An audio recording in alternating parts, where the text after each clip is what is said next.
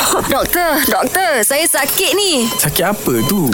Nak tahu, dengarlah doktor-doktor. Doktor, betul ke kalau kita makan daging ke ataupun kambing boleh menyebabkan darah tinggi, doktor? Okey, sebenarnya kambing ni dia bagus daripada daging, daripada daging lembu, daging ayam sebab dia lagi rendah kalori, daging rendah kolesterol, daging rendah lemak, oh. uh, lemak tepu semua semua tu Ha, dah. Tapi yang menyebabkan darah tinggi tu adalah secara penyediaan daging kambing tu lagu mana. Oh. Uh, sebab biasa daging kambing ni dia hamil sikit. Amin. Betul betul. Jadi orang letak garam, letak rempah. Garam dengan rempah tu yang menyebabkan tekanan darah jadi naik. Oh. Black pepper lah Ya. gitu dah. Pandai Ah, gitu. kalau bagus makan mentah-mentah gitu. Oh, jangan pakai betul. Mentok pula dah Masya pakai perut lah. Pelik lah. Separuh masak tak payah letak Ah. gapa-gapa rempah dalam tu dah. Ah, Gap- bubur pun sikit lah yeah, Ya, betul. doktor Bubur Ah. black pepper sikit Sikit-sikit Ah, saja. Sebab tu Mak Saleh Kalau dia geri-geri ke Mak Syahir Tidak geri pun kita hmm. ha, Nampak daging dia tu merah Kita tukar bubur kicap lah So oh. Oh, Mak Syah sebab tu saya kat kedai saya minta medium rare. Oh.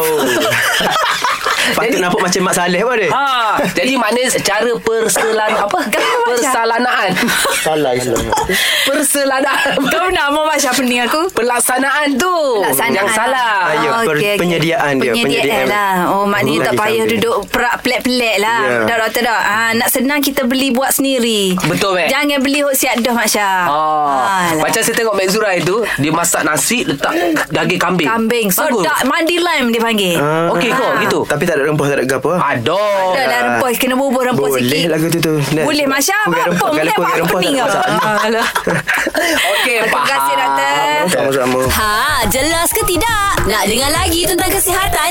Dengarkan di Gegar Pagi setiap Ahad hingga Kamis pada pukul 9.30 pagi bersama Mat Syah dan Mek Zura.